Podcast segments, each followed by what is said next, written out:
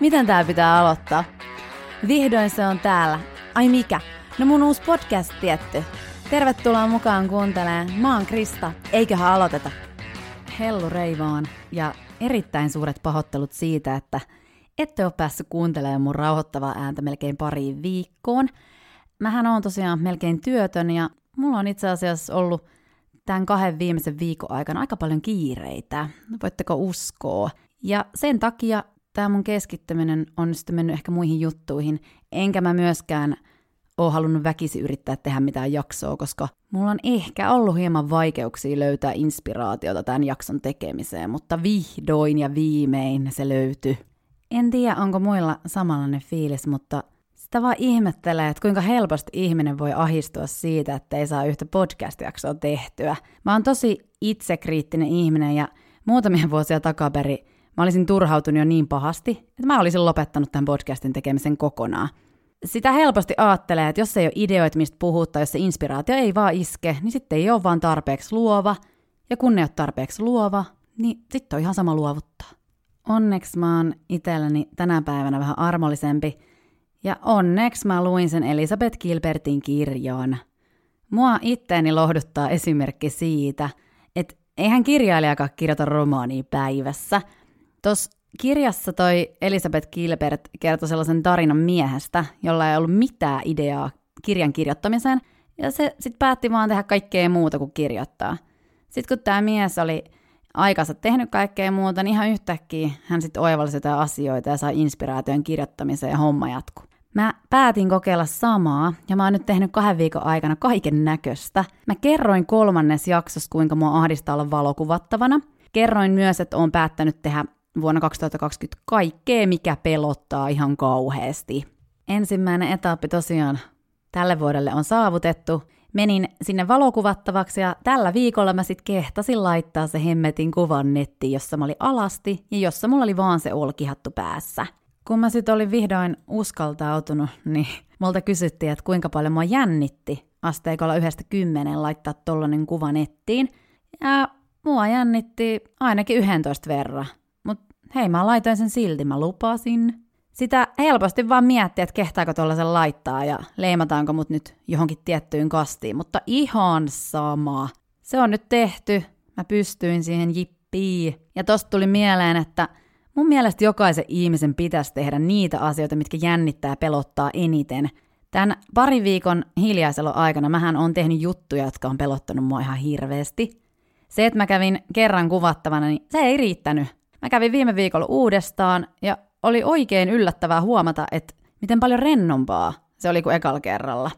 Tämän lisäksi mä kävin viime viikolla Helsingissä eräs koekuvauksessa ja tästä mä nyt haluaisin kertoa tarkemmin.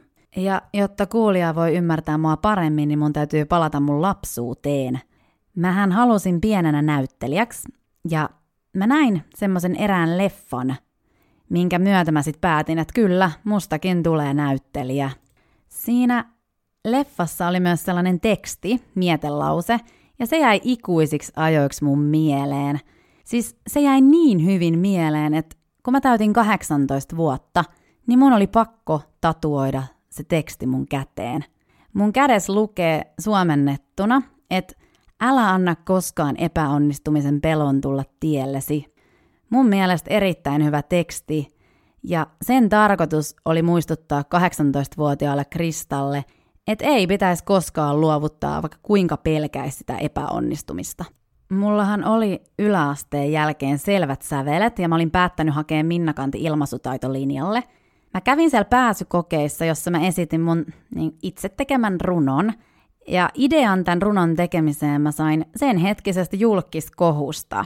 Siihen aikaan oli paljastunut, että Ilkka Kanervalla ja Johanna Tukiaisella oli suhde, ja että he oli viestitellyt toisilleen kaikkea pervoa. Mä sit päätin fiksuna tyttönä, että no hei, mähän teen siitä runon. Ja runohan kannatti tehdä, koska mä pääsin sillä runolla kouluun, että kiitos vaan – Ilkka Kanerva ja Johanna Tukiainen. Ilman teidän pikku seksiseikkailuja en olisi ehkä sit päässyt kouluun. Mutta joo, pidemmit puheitta. Lukion jälkeen mä olin päättänyt hakea teatterikorkeeseen. Mä muistan, kun mä menin junalla Tampereelle pääsykokeisiin ja kuuntelin Halo Helsingin biisiä maailman toisella puolen. Mua jännitti ihan kauheasti ja näin jälkikäteen mä voin myöntää, että se mun jännitys ja pelko oli niin suurta, että mun oli pakko juoda alkoholia sen jännityksen lievittämiseksi. Miten typerää. Tälleen kymmenen vuoden jälkeen mä muistan vieläkin elävästi ton ensimmäisen vaiheen. Mä menin sinne tosi epävarmana, ja sitten kun mä vielä näin, miten muut esiintyi, niin mulle tuli vaan entistä enemmän sellainen fiilis, että en mä mitään osaa. Mä muistan, kun meitä oli siis iso ryhmä yhdessä isossa huoneessa, ja meille annettiin erilaisia tehtäviä. Meidän piti esittää kissoja. Ja siinä kun koitat maukua, miu, miten se on, miau, niin kuin kissa, niin mä en miettinyt oikeasti mitään muuta kuin, että A, mä en pidä kissoista, ja B, mitä helvettiä mä teen täällä, kun muut on parempia. Noiden pääsykokeiden jälkeen me mentiin porukalla käymään bissellä, ja mä muistan vieläkin, kun mä ajattelin, että ne pääsykokeet meni päin vittua, ja että mä en missään tapauksessa tuu pääseen kakkosvaiheeseen, ja vaikka mä pääsisin, niin homma kusis viimeistään siinä vaiheessa, kun pitäisi tanssia, koska mä en osaa tanssia. No, niinhän siinä kävi. En päässyt kakkosvaiheeseen, enkä mä myöskään ikinä enää hakenut teatterikorkeeseen, vaan mä hautasin ton mun unelman näyttelijänä olemisesta siihen paikkaan. Mitä tulee tohon mun aikaisemmin mainitsemaan tekstitatuointiin, minkä mä otin, niin mähän on ollut pitkään sitä mieltä, että tämä tatska on ihan hirveä ja että mä haluan ehdottomasti peittää sen. Mä ymmärsin vasta viime viikolla, että mä oon todennäköisesti halunnut peittää ton tekstin vaan siksi, että mä oon ollut pettynyt siihen, että en toiminut niin kuin mun kädes lukee, vaan annoin sen epäonnistumisen pelon tulla mun tielle. Ja mä annoin sen tulla niin pahasti mun tielle, että mä hautasin mun haaveet ja valitsin vaihtoehto B ja lähdin opiskelemaan liiketaloutta ammattikorkeeseen. No nyt voidaan sitten palata takaisin tähän vuoteen, viime viikkoon ja näihin koekuvauksiin, missä mä olin. Mä liityin muistaakseni viime vuonna kaverin kehotuksesta yhdelle semmoiselle sivustolle, josta voi päästä vaikkapa malliksi mainoksiin, avustajaksi tai näyttelijäksi TV-sarjaan tai elokuvaan. Tonne sivustolle täytyy kirjautua, laittaa tietoa itsestä, kokemus esiintymisestä ja edustavat kuvat tietty. Mä oon laittanut vuoden aikana hakemuksen useampaa eri mainokseen tai muuhun sellaiseen, ja mä oon aina saanut viestin, että kiitos, mutta ei kiitos. Mä sit satoin jutteleen tästä samasta aiheesta yhden mun hyvän kaverin kanssa, ja Tämä mun kaveri oli sitten nähnyt Facebookissa eräässä ryhmässä sellaisen ilmoituksen, jossa etittiin malli johonkin urheiluvaatemalliston kuvauksiin. Ja tämä mun kaveri nyt sitten linkkasi mulle tämän ilmoituksen ja sanoi, että mä sopisin tuohon hyvin, että mun pitäisi hakea. No, mähän hain siihen, mä laitoin sähköpostiin ja pistin kuvat ja kaikkea. Ja tota, mulle soitettiin sitten pari päivää myöhemmin sieltä ja kerrottiin, että he oli jo kerännyt valita jonkun toisen siihen, mutta että kiinnostaisiko mua toisenlainen mainos ja totta kai mua kiinnosti. Me sovittiin koekuvausaika ja sitten ei kuvaan jäin oottelemaan, että milloin se päivä koittaa, kun mun täytyy mennä esiintyä ja näyttää, näyttää että millainen tyyppi mä oikein oon. Viime viikon niin toista viikon tiistaina, milloin kolmatta, mä menin sitten Helsinkiin koekuvauksiin ja mä tiesin, että se koekuvaus kestää vaan 15-20 minuuttia. Mua jännitti ihan perhanasti ja mulle tuli taas se sama fiilis kuin 10 vuotta sitten teatterikorkean pääsykokeissa. Tällä kertaa mä en kuitenkaan ollut juonut alkoholia, vaan mä olin päättänyt, että mä menen sinne paikan päälle vaikka mikä olisi, ja täytyy myöntää, että hetkellisesti mietin, että jos vaan peruisin koko koekuvausajan, mutta mä en tehnyt sitä. Mä menin sinne, musta otettiin kuvat, tehtiin esittelyvideo ja sitten sen jälkeen sinne koekuvaukseen tuli yksi toinen hakija ja me tehtiin hänen kanssa sitten kaksi improa, jotka kuvattiin videokameralle. Kaiken kaikkiaan toi koko homma kesti 20 minuuttia ja se oli siinä. Totta kai mulle tuli ton jälkeen sellainen fiilis, että olisin pystynyt parempaankin, mutta hei, Mä kuitenkin menin paikalle. Mä olin selvinpäin. Mä tein parhaani ja that's it. Pääasiahan on, että yrittää ja että ei luovuta niin kuin mä joskus. Jos olette joskus lukenut tällaisia mietelauseita, niin niissähän aina sanotaan, että omista unelmista tai haaveista ei pitäisi puhua ääneen, vaan pitäisi näyttää muille. Näyttää mitä? Ei näyttää vaan se, mitä saavutit, kertomatta, mitä kaikkea sä teit sen eteen, että sä saavutit sen haluamas Mun mielestä se matka on paljon tärkeämpi kuin se määränpää, ja sitä pitäisi tuoda enemmän esille. Ja ehdottomasti pitäisi tuoda esille myös ne epäonnistumiset, joten tehdäänpä nyt niin. Minäpä kerron teille nyt epäonnistumisesta. Kun mä nauhoitin tätä podcast-jaksoa tässä, niin mun sähköpostiin kilahti viesti, jossa luki tällä tavalla. Moikka Krista, ja kiitos kun pääsit meille koekuvaukseen.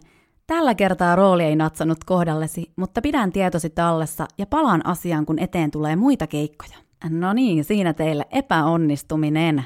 Mitäs nyt sitten pitäisi ajatella? No, mulla on kaksi vaihtoehtoa. Vaihtoehto yksi on masentuminen. Mä voisin todeta, että mä en ollut tarpeeksi hyvä, musta puuttuu jotain, muut suoriutu paremmin, tai sit mä en vaan ollut sitä, mitä tää yritys halusi.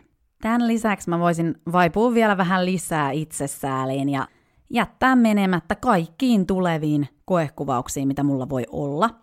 Mä voisin ajatella myös, että miksi helvetissä yrittäisin päästä johonkin toiseen projektiin mukaan, kun mä en päässyt edes sellaiseen, missä ei ole repliikkejä.